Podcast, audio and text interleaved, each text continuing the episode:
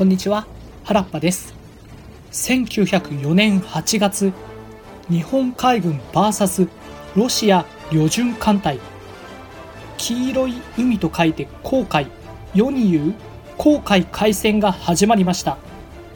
ウラジオストクに向かうロシア旅順艦隊へ絶対にここで決着をつけなければいけない日本海軍が追いつき砲撃戦が始まりました。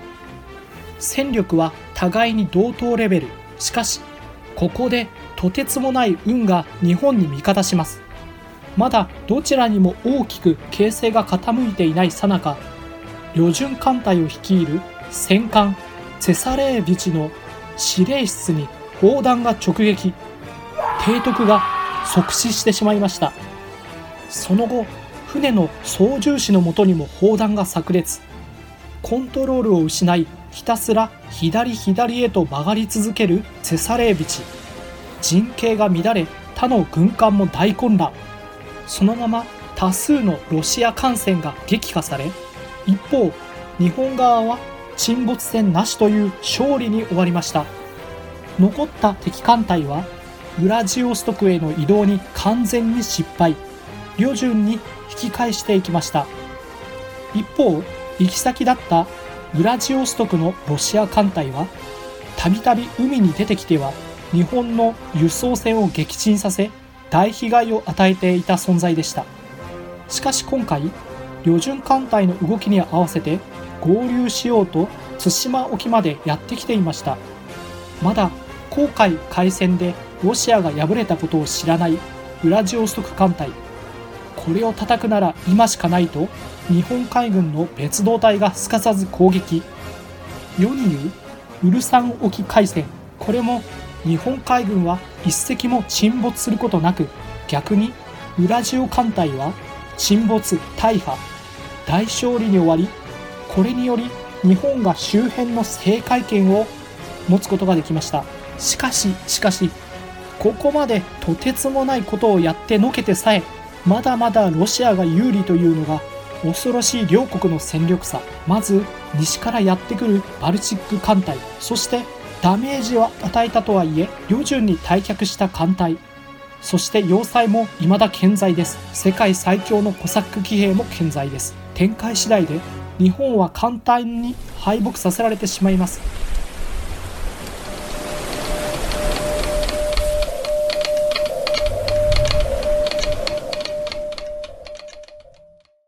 旅順の要塞はロシア軍人ステッセル将軍が率いていました。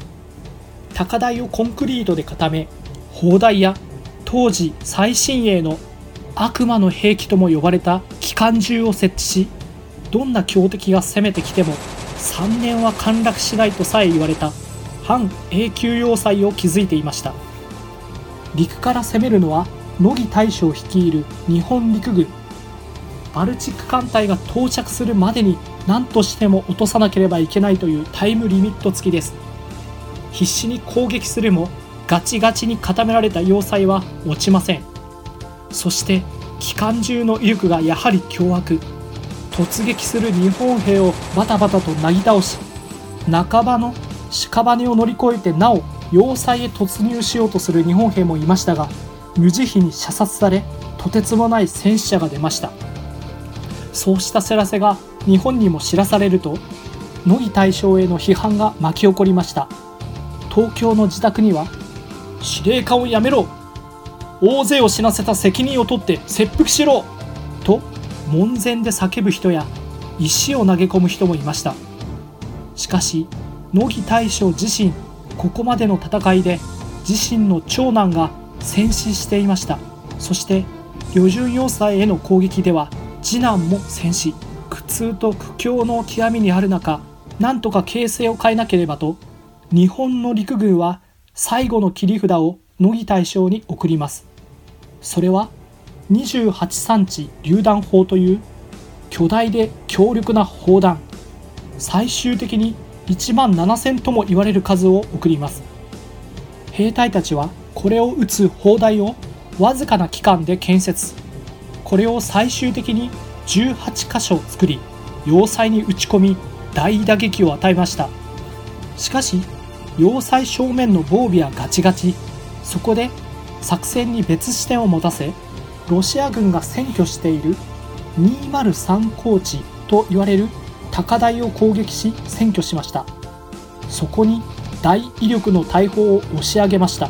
すると旅順の港や要塞が一望できました。早速切り札の28産地榴弾砲を要塞と港に停泊している軍艦にも撃ちまくりました。これが大打撃。先の航海海戦から逃れた旅順艦隊は次々に沈没自沈し壊滅しました。そしてこの機に乗じて今度こそ悲願の要塞を陥落させるべく乃木大将は総攻撃を開始します。日露戦争の体制を決める両順の戦いはどうなるのでしょうか。長くなってまいりましたので続きはまた次回にお話しします。